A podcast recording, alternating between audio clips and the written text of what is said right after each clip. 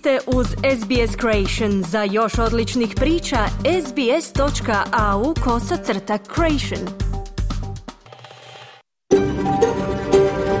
SBS, a world of difference. You're with SBS Croatian on mobile, online and on radio. Vi ste uz SBS Creation na svojim mobilnim uređajima na internetu i radio. SBS odaje priznanje tradicionalnim vlasnicima zemlje s koje danas emitiramo program na hrvatskom jeziku. Ovim izražavamo poštovanje prema narodu Vurunđeri i Vojvurung, pripadnicima nacije Kulin i njihovim bivšim i sadašnjim starješinama. Također odajemo priznanje tradicionalnim vlasnicima zemlje i svih aboriđinskih naroda i naroda Sotoka u Toresovom tjesnacu, na čijoj zemlji slušate naš program. Dobar dan, ja sam Mirna Primorac. 11 je sati u četvrtak 9. veljače i na početku smo pregleda vijesti i aktualnosti u Australiji, Hrvatskoj i ostatku svijeta. Budite uz program radija SBS na hrvatskom jeziku do 12 sati i poslušajte. Dok se hrvatske spasilačke ekipe nadaju pomoći na jugu Turske, u Hrvatskoj objavljene zakonske promjene koje bi trebale pomoći obnovi nakon nedavnih potresa u Hrvatskoj. U razornim potresima u Turskoj i Siriji oslobođeno je više stotina puta više energije nego u potresu koji je pogodio Petrinju, kaže profesor Hrvoje Kalčić sa Australskog nacionalnog sveučilišta koji za naš program govori i o svjetlima koje su se na nebu pojavile u trenutku potresa te o ulozi suvremene tehnologije u razumijevanju posljedica potresa. Hrvatska žali za bivšim nogometnim izbornikom Miroslavom Čirom Blaževićem koji je preminuo u Zagrebu. Čelnici Europske unije na dvodnevnom će samitu pokušati usuglasiti zajedničku politiku prema ilegalnim migrantima. Mi vam donosimo različita viđenja tog problema unutar Unije. Prije ovih tema poslušajte vijesti radija SBS. Slušajte nas.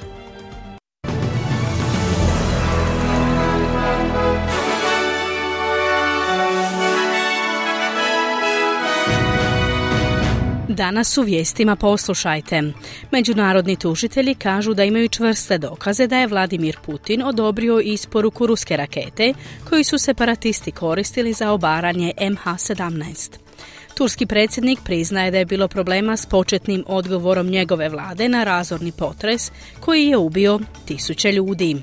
Plinska industrija upozorava da će predloženi obvezni kodeks ponašanja na tržištu dovesti do još većeg rasta cijena plina.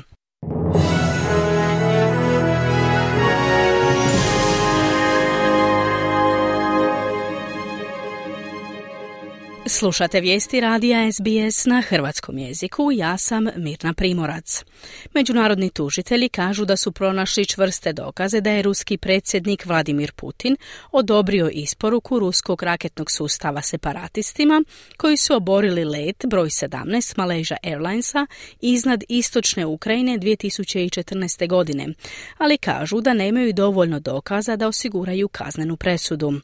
Rusija je zanijekala bilo kakvu umješanost u obaranje civilnog putničkog zrakoplova u kojemu je poginulo 298 putnika i članova posade, uključujući 38 stanovnika i državljana Australije. Dužnosnik nizozemske policije Andy Craig kaže da istražitelji sada završavaju svoju istragu bez daljnjeg kaznenog progona. Are we disappointed? Uh, no, because we think we came further than we have ever thought in 2014. Jesmo li razočarani? Ne, jer mislimo da smo stigli dalje nego što smo ikada mislili u 2014. godini. Bismo li željeli ići dalje? Naravno, svaki detektiv bi volio ići dalje. Ali u ovom trenutku je to to. Dosegli smo svoje granice. Učinili smo sve što smo mogli unutar naših granica i sljedeći odgovori leže u Rusiji, kazao je Craig. Turski predsjednik Erdogan priznao je da je bilo problema s početnim odgovorom njegove vlade na razorni potres u Južnoj Turskoj. Erdogan je posjetio zonu katastrofe gdje su mnogi ljudi frustrirani zbog sporog dolaska spasilačkih timova i osigurao je da operacije spašavanja sada teku normalno. Sigurno je bilo propusta, budući da su uvjeti jasni. Nemoguće je biti spreman suočiti se sa ovakvom katastrofom. Bez sumnje, naš operativni rad nije bio lak. Ipak, mobilizirali smo sve nacionalne resurse i poslali ih prema teško pogođenim područjima, kazao Erdogan.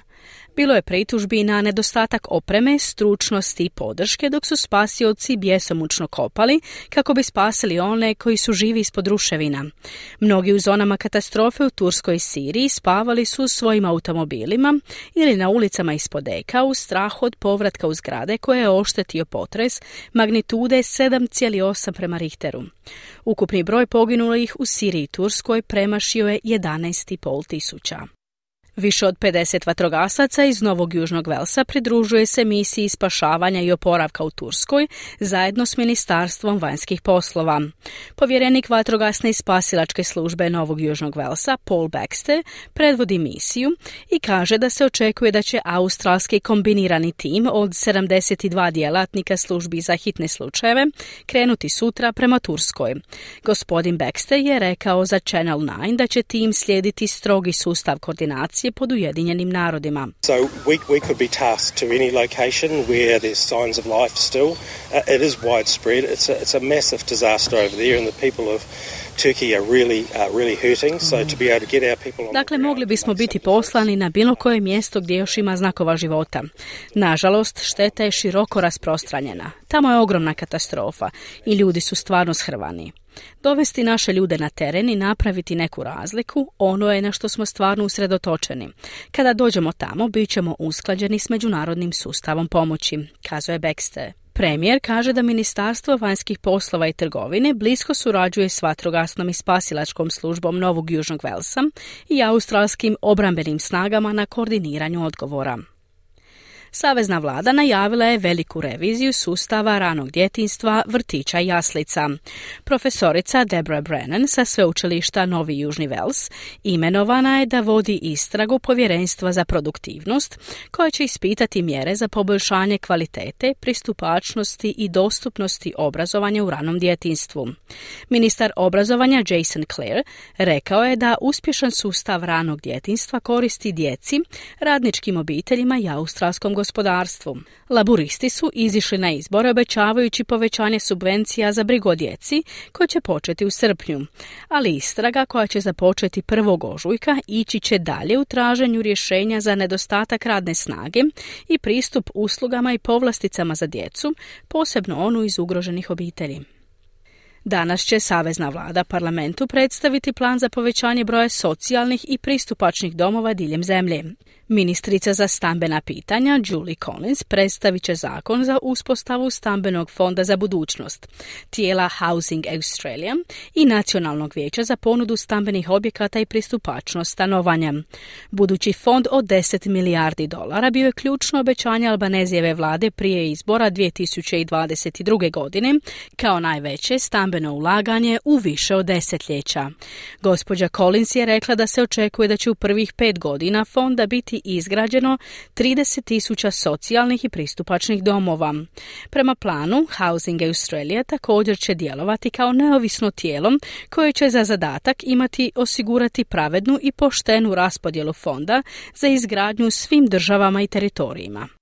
Plinska industrija upozorava da će predloženi obvezni kodeks ponašanja na tržištu dovesti do još većeg rasta cijena.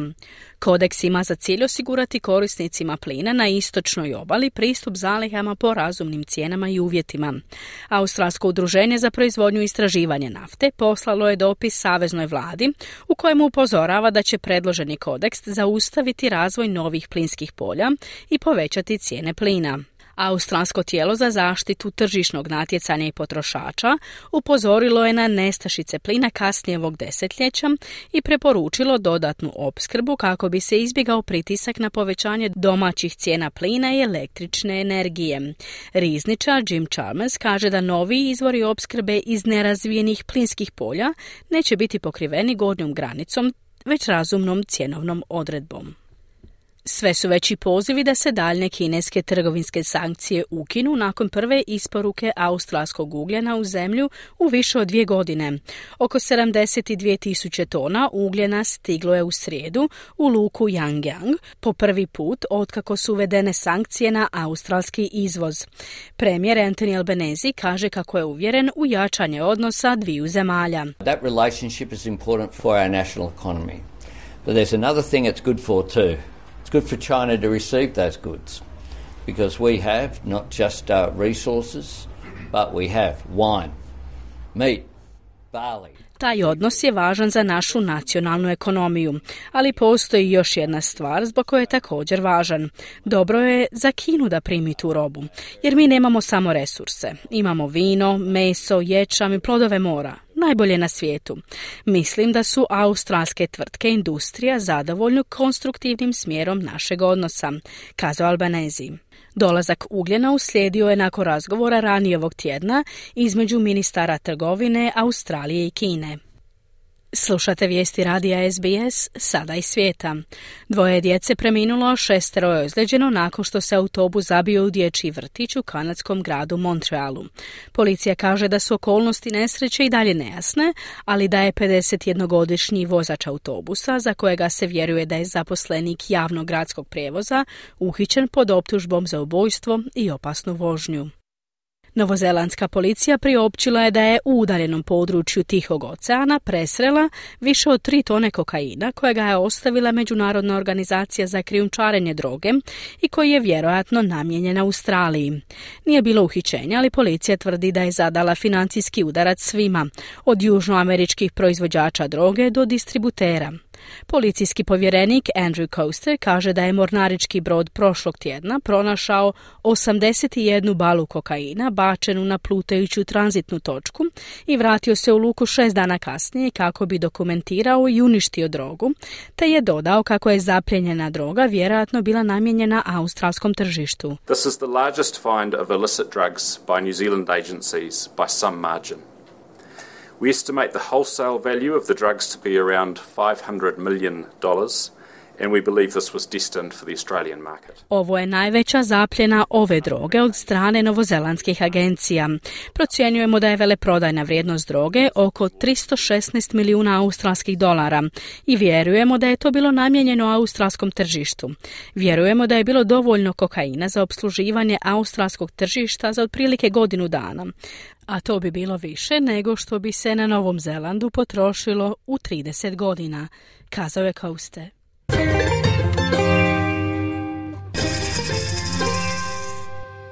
Danas jedan australski dolar vrijedi 0,69 američkih dolara, 0,57 britanskih funti te 0,65 eura. Današnja vremenska prognoza za glavne gradove Australije. U Pertu se danas očekuje sunčano vrijeme, te maksimalna dnevna temperatura do 33 stupnja Celzijusa. U Adelaidu također sunčano i temperatura do 35 stupnjeva. U Melbourneu danas pretežno sunčano, te maksimalna dnevna temperatura do 27 stupnjeva Celzijusa. U Hobartu oblačno i temperatura do 23 stupnja. U Kamberi danas kiša i moguće nevrijeme te maksimalna dnevna temperatura do 23 stupnja Celzijusa. U Brisbaneu pretežno oblačno i temperatura do 29 stupnjeva. U Sidneju kiša i temperatura do 27 stupnjeva. I u Darwinu danas kiša i moguće nevrijeme te maksimalna dnevna temperatura do 32 stupnja Celzijusa. Slušali ste vijesti radija SBS. Za više vijesti posjetite internetsku stranicu SBS News.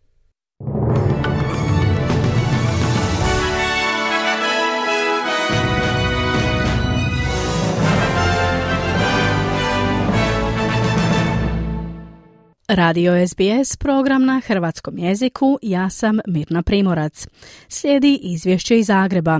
Hrvatski spasiteljski tim nadomak potresom pogođene Adane u Južnoj Turskoj. Novi ministar graditeljstva Branko Bačić predstavio bitne izmjene u zakon o obnovi nakon nedavnih hrvatskih potresa. Predstavnici lokalnih vlasti zadovoljni. I dalje mnogo nejasnoća oko ponovnog zatvaranja osmero hrvatskih državljana u Zambiji pod sumnjom na krijumčarenje djece u pokušaju. U Rijeci je održan prosvjed zbog spore i neefikasne reakcije policije u slučaju nasilja na skijalištu na Platku prošli vikend. Iz Zagreba se javio Eni Zebić.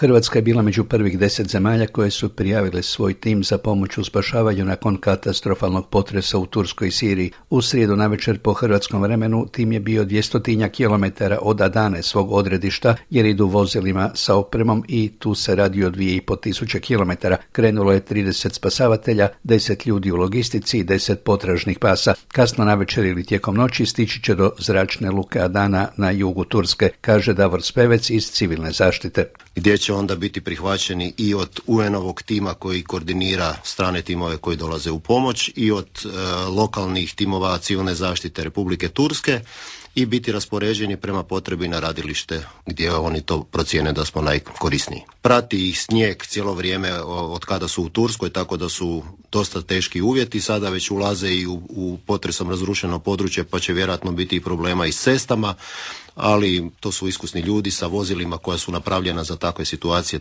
Novi ministar graditeljstva Branko Bačić predstavio je na sjednici vlade u srijedu prijedlog novog zakona kojim se želi maksimalno ubrzati obnovu od potresa u Hrvatskoj, koja je, svi ćemo se složiti, sramotno spora objedinjavanje svih tijela koji su do sada sudjelovala u procesu obnove. Bitnome se mijenja model samo obnove zbog toga što ćemo sada svim zainteresiranim građanima koji žele sami obnavljati ili graditi svoje kuće, u startu ćemo im osigurati sredstva na njihov poseban račun pri poslovnoj banci. Proširujemo krug korisnika obnove Ukida se i mnogo po općoj ocjeni bespotrebnih elaborata, dozvola i međudozvola. Jer se ukida elaborat ocjene postojećeg stanja građevinske konstrukcije za oštećene obiteljske kuće, ukida se obveza izrade projekta uklanjanja za slobodno stojeće obiteljske kuće, ukida se financijsko-tehnička kontrola projekta, ukida se nadalje potreba ishođenja posebnih konzervatorskih uvjeta za provođenje konstrukcijske obnove zgrada unutar kulturno-povijesne cjeline, ako nisu pojedino zaštićeno kulturno dobro. Ne treba građevinsku dozvolu za obiteljske kuće, ako se nagradi na temelju projekta. Sljedeću zimu nitko više ne smije dočekati u kontejneru i zato je odvojeno gotovo 200 milijuna eura. Ovo je jedan od modela. Do kraja lipnja ćemo nastojati postaviti na teren drvene ili druge montažne kuće koje će biti substitut kontejnerima, a kojima se do kraja godine ne bude mogla riješiti obnova. Ovaj lipanj je tu važan jer do tada treba potrošiti ili vratiti novac koji nam je Europska unija bespovratno dala kao pomoć nakon potresa u Fondu solidarnosti. Ako ne uspijemo, platit ćemo iz državnog proračuna. Bačić je predstavio još jednu novost, malu investiciju, ali potencijalno snažno oružje za ubrzavanje obnove. Radimo jednu mrežnu aplikaciju koja će omogućiti i u realnom vremenu praćenje svakog procesa svake kuće. Znaćemo o svakom objektu u kojoj fazi, da li projekt, da li je utvrđen izvođač radova, da li je utvrđen nadzorni inženjer, da li su započeli radovi, tako da će to biti dostupno kroz mrežnu aplikaciju, a koja će nam biti podloga za izradu cjelovitog programa obnove s dinamičkim planom, rokovima po svakom objektu. Najavljene izmjene podržavaju lokalni čelnici mjesta pogođenih potresom Petrinska HDZ-ova gradonačelnica Magdalena Komes.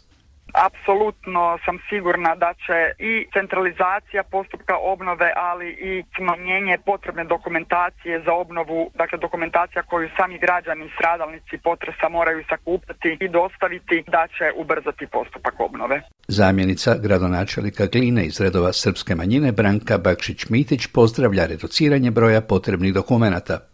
Već dvije godine govorim da se trebaju ukinuti elaborati za rušenje, jer jednostavno to je bespotreban trošak gdje smo potrošili vrijeme i novce ili elaborat obnovi kuća sa žutom naljepnicom ili elaborat obnovi dimnjaka. Mislim, to su, da ne kažem, takve gluposti. Pazite, mi za neke kuće čekamo po godinu, danas smo čekali papire. Hrvatske vlasti zbunjene su razvojem situacije oko četiri hrvatska para koji su početkom prosinca uhapšeni u Zambiji pod optužbom za trgovinom djecom u pokušaju. Utorak je protiv njih obustavljen postupak i vraćene su im isprave, međutim ponovno su uhapšeni na lokalnom aerodromu i vraćeni u zatvor ministar pravosuđa Ivan Malenica. Imamo za sad informaciju da bi ročište možda trebalo biti sutra održano, pa ćemo više znati informacija na tom ročištu zašto je došlo do ponovnog uhićenja. Zapravo je jedna čudna situacija.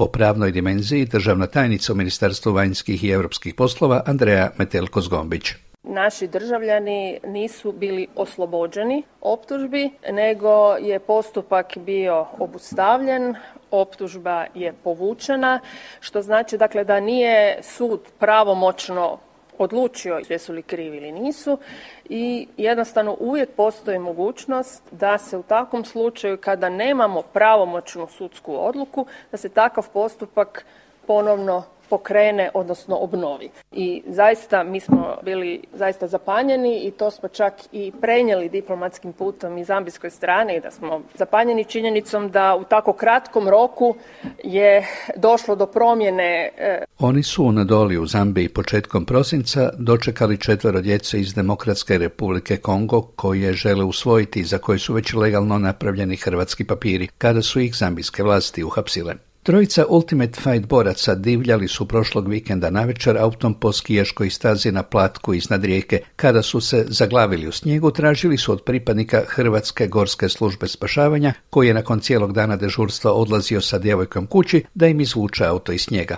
Kada im je on grubo odgovorio da neće, krenulo je batinanje. Prva je policija tri dana šutjela o tome, a kada su mediji objavili priču, policije svo petero sudionika, trojicu Ultimate Fightera i jednog pripadnika Gorske službe spašavanja i njegovog prijatelja, prijavili prekršajno. Iako su videokamere pokazale da je jedan od Ultimate Fightera udario nogom ležećeg čovjeka u poteljak. Državno odvjetništvo je ipak prekvalificiralo postupak protiv njega iz prekršaja u kazneno, a u Rijeci u srijedu navečer održan prosvjed protiv nasilja i protiv inercije policije. U ime organizatora stranke Možemo, Ana Marković.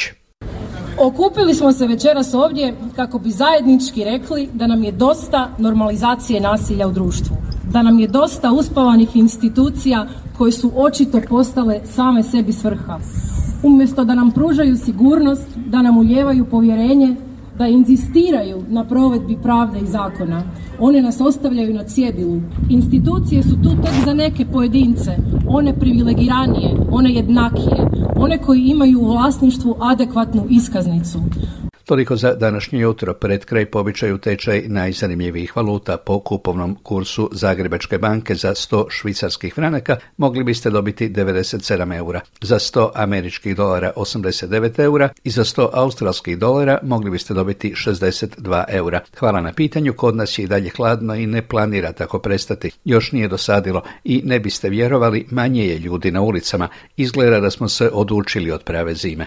Toliko za današnje jutro, do slušanja za sedam dana, a sada natrag u studio. Hvala Enisu. Na redu su sportske vijesti iz Hrvatske. U Zagrebu je u 88. godini života preminuo bivši hrvatski izbornik Miroslav Čiro Blažević.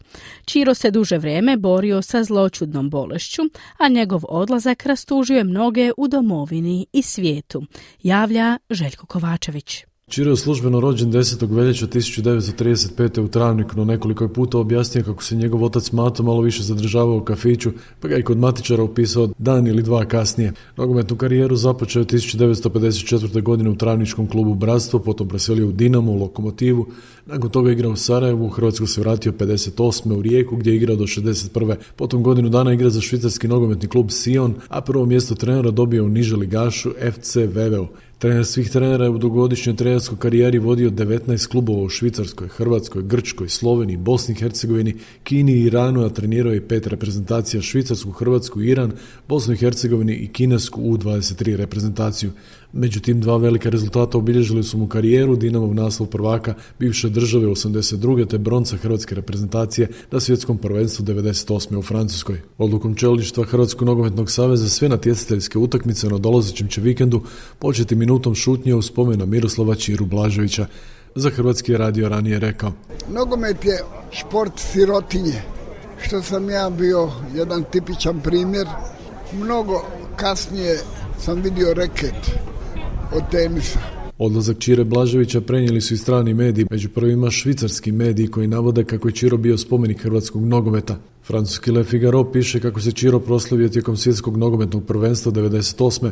noseći policijsku kapu kako bi odao počast francuskom policajcu Danielu Nivelu, kojeg su njemački huligani teško ozlijedili u oči četvrtfinalne utakmice Njemačka-Hrvatska.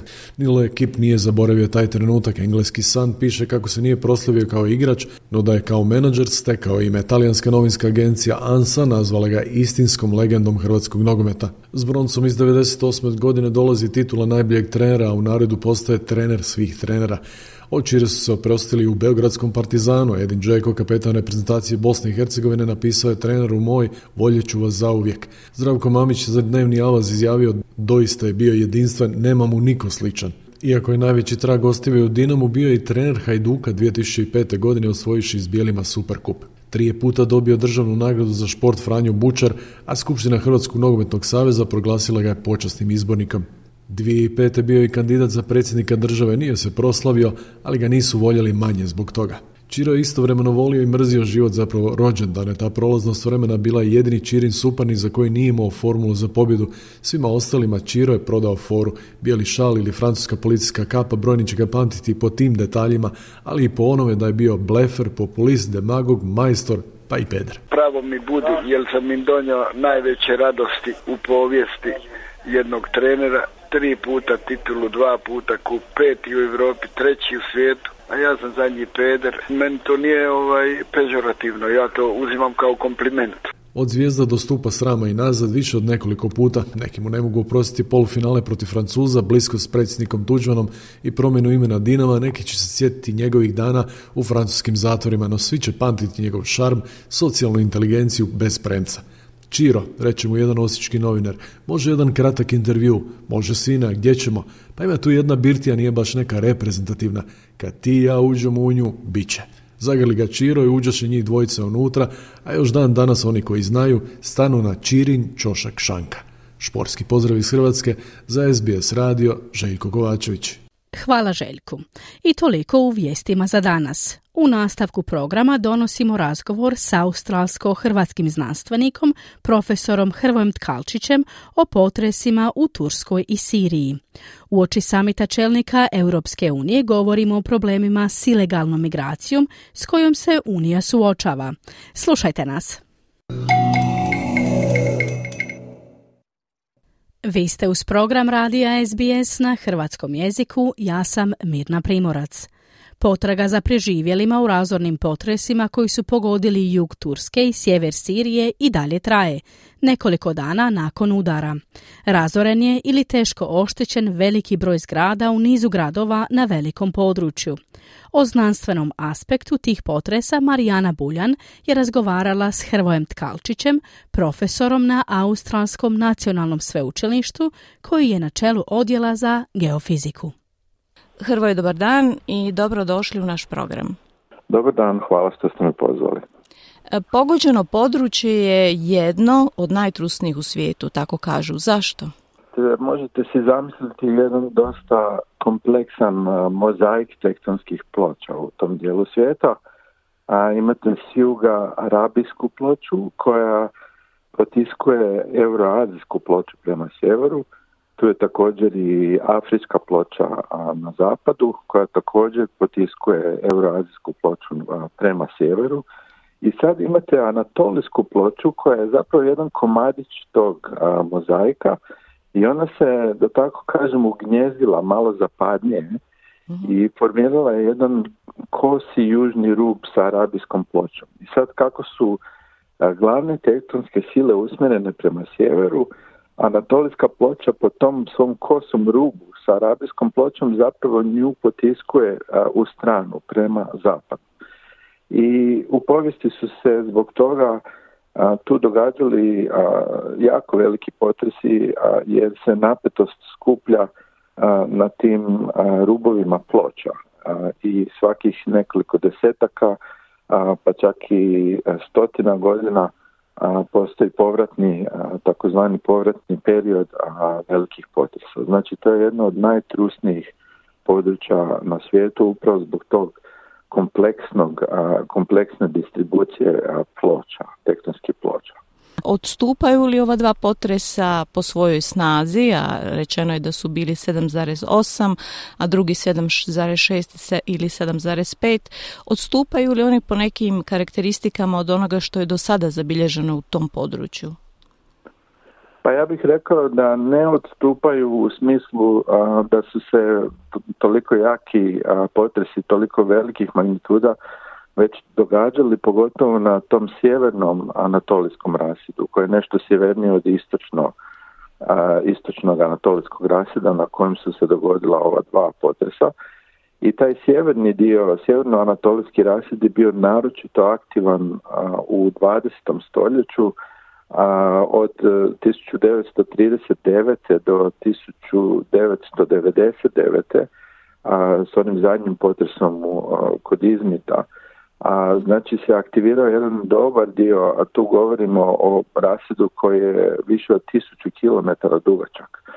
A, znači, on je bio jako aktivan a, u 20. stoljeću, a ovaj rasid, znači istočno-anatolijski, na kojem su se dogodila ova zadnja dva potresa, a, odnosno u njegovoj blizini, a nije bio toliko aktivan u 20.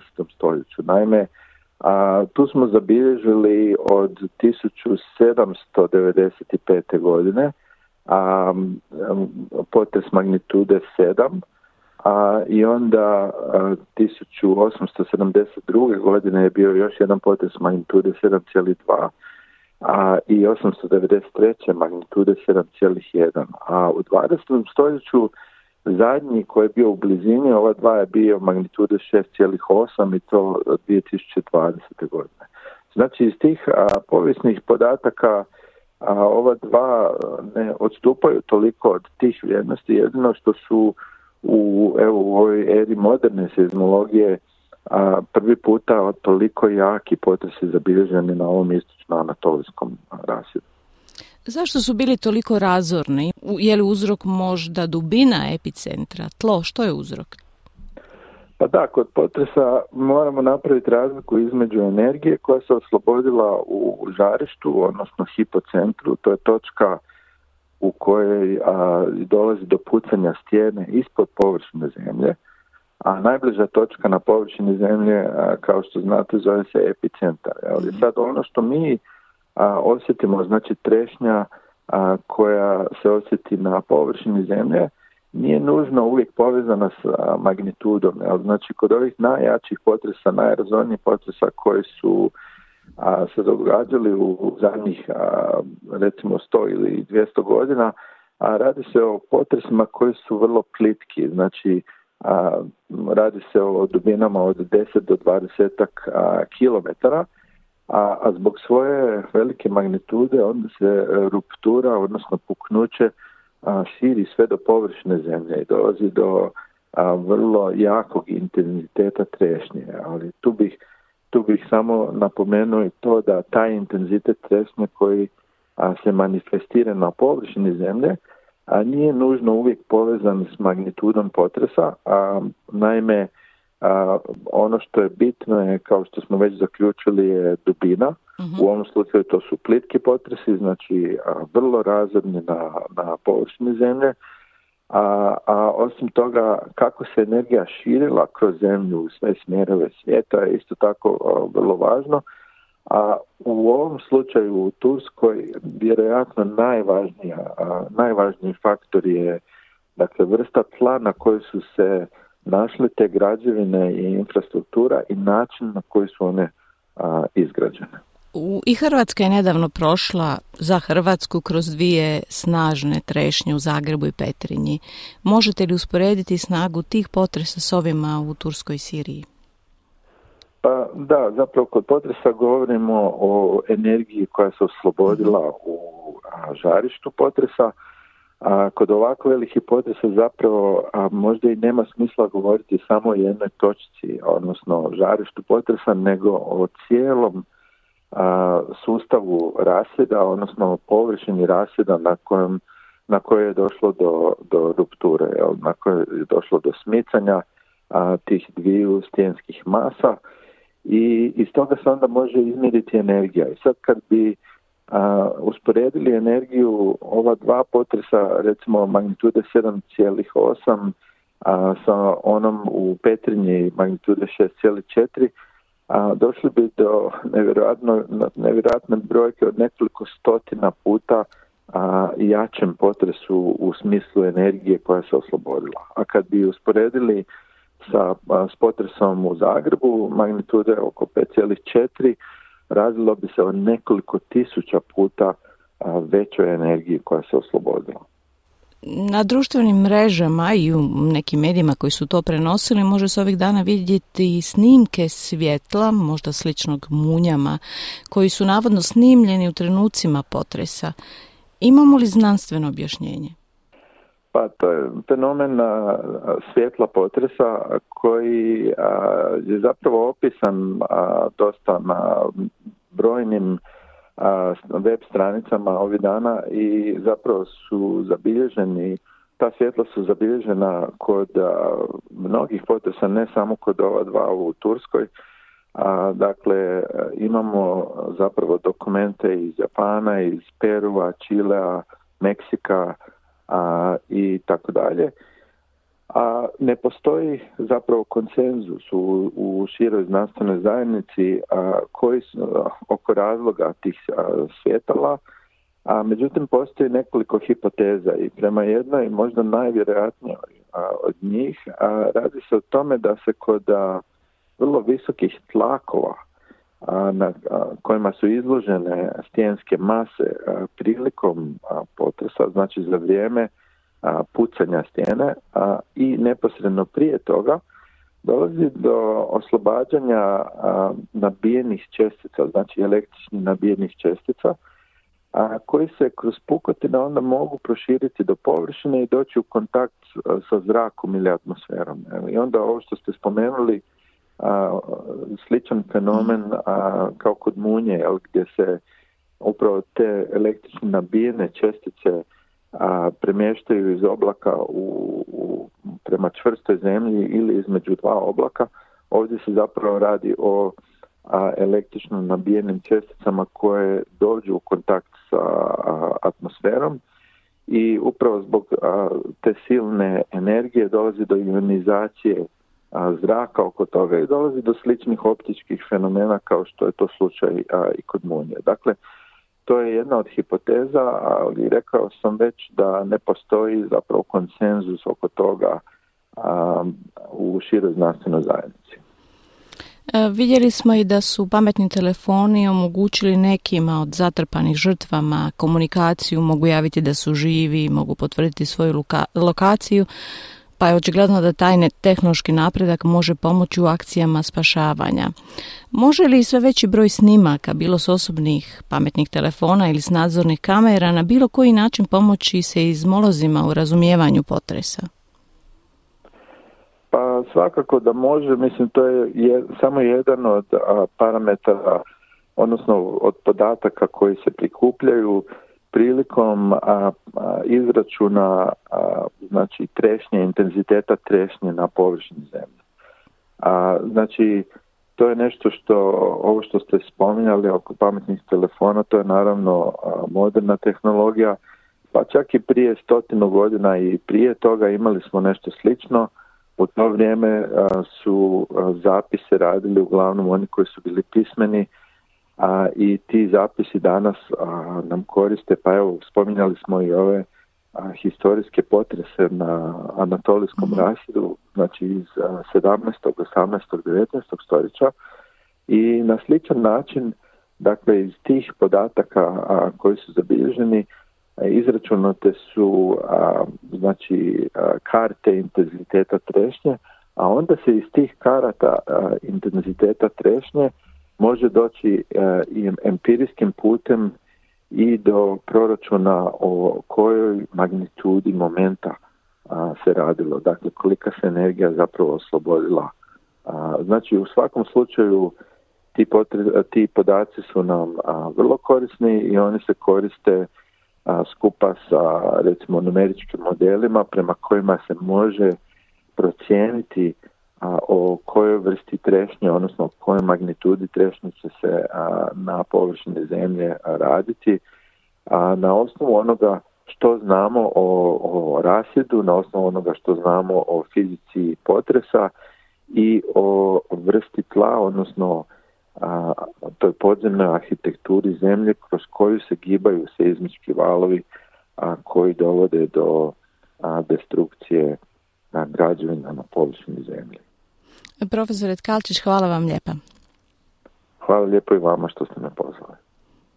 Čuli ste razgovor Marijane Buljan s Hrvojem Tkalčićem, profesorom na Australskom nacionalnom sveučilištu u Kamberi, a onda govorimo o problemu ilegalne migracije i Europskoj uniji. Ostanite uz program Radija SBS na hrvatskom jeziku. Slušate program Radija SBS na hrvatskom jeziku, ja sam Mirna Primorac. Europska unija razmatra pooštravanje stava prema migracijama nakon što je prošle godine broj ilegalnih ulazaka u zemlje članice Europske unije dosegnuo 330 tisuća. Ipak bi moglo biti teško postići konsenzus među blokom od 27 nacija s kontroverznim idejama o kontroli granica koje su pokrenule neke europske zemlje. Čelnici Unije će sljedeća dva dana na samitu razgovarati i o jedinstvenoj politici prema migracijama. Prilog Katrione Stirat. Europska unija predlaže čvršću migracijsku politiku. Sjećanje na europsku izbjegličku krizu iz 2015. godine i dalje je u prvom planu, no postizanje konsenzusa među 27 zemalja članica bit će komplicirano. Prošle godine europske zemlje primile su najveći broj ilegalnih migranata od 2016. godine, što je ministre potaknulo da ožive kontroverzne ideje, uključujući granične ograde i centre za azil izvan europskog kontinenta. Povećanje stope deportacija imigranata u njihove domovine bila je jedna od glavnih tema na sastanku ministara u Štokholmu. Povjerenica za unutarnje poslove Europske unije Ilva Johansson kaže da je sustav pod ozbiljnim pritiskom. Many member states are under huge pressure especially for the reception capacity and for also when it comes to the um, processing of the asylum application. People coming from countries where they're not in need of international protection, but using Mnoge zemlje članice su pod ogromnim pritiskom, posebno kada govorimo o prihvatnim kapacitetima, a također i kada je u pitanju obrada zahtjeva za azil. Ljudi dolaze ovamo, u zemlje u kojima im nije potrebna međunarodna zaštita, a koriste njihove prihvatne ustanove i podnose zahtjeve za azil, tako da to stvara veliki pritisak na sustav. To znači da su mnoge države članice stvarno pod pritiskom, a povrh toga mi primamo 4 milijuna ukrajinskih izbjeglica, kazala je Johansson. To je zato što je broj ilegalnih migracija prošle godine porastao na 330 tisuća, a bilo je tri puta više zahtjeva za azil, 924 tisuće. Gospođa Johansen kaže da migranti koji nemaju pravo na azil moraju biti vraćeni u svoju domovinu. Because we know that effective returns is one of the most uh, effective incentives to prevent irregular arrivals of those that are not in need of international protection.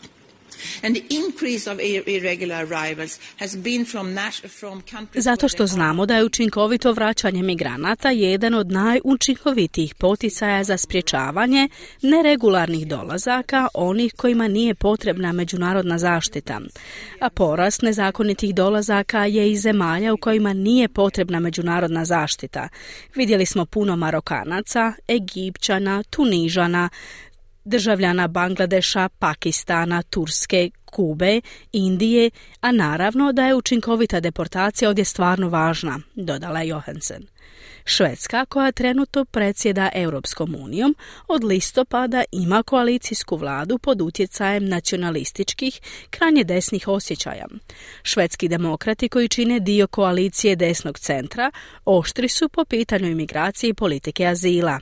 Zemlja je predložila povećanje pomoći i viza kako bi se olakšale deportacije u nekooperativne nacije. Švedska ministrica za migracije Marija Malmer Stengard odražavala je to mišljenje u razgovorima. Ensuring effective return of irregular migrants is essential to ensure the credibility of EU policies in the field of international protection and legal migration. The lack of returns is a real problem for many member states and that the current Osiguravanje učinkovitog povratka ilegalnih migranata ključno je za osiguranje vjerodostojnosti politika Europske unije u području međunarodne zaštite i zakonite migracije. Nedostatak deportacija pravi je problem za mnoge države članice i trenutne razine istih nisu primjerene. To ima negativan učinak na sposobnost država članica da se nose s novim pridošlicama i podkopava legitimitet sustava Europske unije za azil i migracije, kazala je Malmer Stengard. Migracije su osjetljiva tema za Europu od krize 2015. godine, u kojoj je više od 3,5 tisuća života izgubljeno tijekom opasnog putovanja do europskog kontinenta ali 27 država članica Europske unije ima različite ideje o politici migracije i azila. Za Njemačku je fokus na jačanju svoje kvalificirane radne snage kroz sporazume o migraciji, posebno sa zemljama Sjeverne Afrike. Njemačka ministrica unutarnjih poslova Nancy Fraser rekla je da se moraju spriječiti opasni putovi preko sredozemlja. Auch dort will ich betonen, dass für Deutschland die Želim naglasiti da je humanitarni prihvat izbjeglica vrlo važan za Njemačku. Moraju postojati zakoniti putevi za bijeg. Moramo pobjeći od poživot opasnih putova preko Mediterana. Istovremeno, međutim, moramo također osigurati da kada dođe do nezakonite migracije, poduzimamo odgovarajuće mjere i tamo. Po mom mišljenju, to se može učiniti samo na europskoj razini. Zato pozdravljam prijedlog komisije za zajednički sporazum o migraciji, jer bi on istovremeno pokrivao regularnu migraciju kao i deportaciju, kazala je Fraser. S druge strane, Austrija poziva na oštriji stav prema granicama. Austrija želi ogradu od 3 milijarde dolara ili 2 milijarde eura duž granice Europske unije između Bugarske i Turske. Grčka ima sličnu 5 metara visoku čeličnu ogradu duž granice s Turskom s planovima da se njena duljina gotovo udvostruči zbog zabrinutosti od navale migranata. Austrijski kancelar želi da Europska unija plati graničnu ogradu, no komisija je umjesto toga naglasila ulogu graničnih snaga bloka Frontex. Austrijski ministar unutarnjih poslova Gerard Kerner želi suzbiti primanje azilanata. Jako sam zahvalan švedskom predsjedništvu što su azil i ilegalna migracija danas u središtu rasprava, jer je potrebno kada se pogledaju brojke posljednjih godina, ali i sadašnjih, da nastavimo zajedno dosljedno koračati ka obustavi azila. Imamo snažan porast ilegalnih migracija u Europi, posebno u Austriji, i vrlo je važno da borba protiv zlouporabe azila napreduje, kazao je Kerner pritisak ministara migracija da se neke zemlje kazne viznim ograničenjima zbog nesuradnje pri deportaciji u prošlosti se pokazao neuspješnim zbog sukobljenih planova različitih zemalja Europske unije. Prema podacima Europske komisije, Europska unija je 2021. godine efektivno deportirala samo 21% ilegalnih migranata. Novi izvršni direktor europskih graničnih snaga Frontex, Hans Lichens, prošlog je tjedna obećao veću transparentnost i kraj praksi koje šalje izbjeglice natrag u njihovu zemlju porijekla. For me there are three guiding principles. First of all, accountability, and that counts for the organization as such, but also every individual Frontex officer. Second, fundamental rights. Za mene postoje tri vodeća načela. Prije svega odgovornost, a to se računa za organizaciju kao takvu, ali i za svakog pojedinačnog službenika Frontexa. Drugo su temeljna prava. To nije ili temeljna prava ili upravljanje granicom. To je upravljanje granicom i temeljna prava. Oni idu ruku pod ruku. I na kraju, ali ne manje važno, mislim da je to temelj svega, transparentnost. Moramo reći, moramo pokazati ono što radimo, kazao Lichens. Ovo se događa nakon što europski povjerenik za unutarnje poslove kaže da bi granične snage bile koristan alat za povećanje deportacija tamo gdje je to potrebno. Prilogom Katrione Stirat približili smo se kraju današnje emisije, a evo i kratkog podsjetnika na vijesti dana.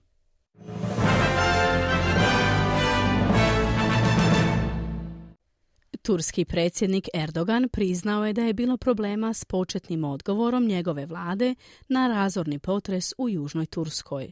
Više od 50 vatrogasaca iz Novog Južnog Velsa pridružuje se misiji spašavanja i oporavka u Turskoj.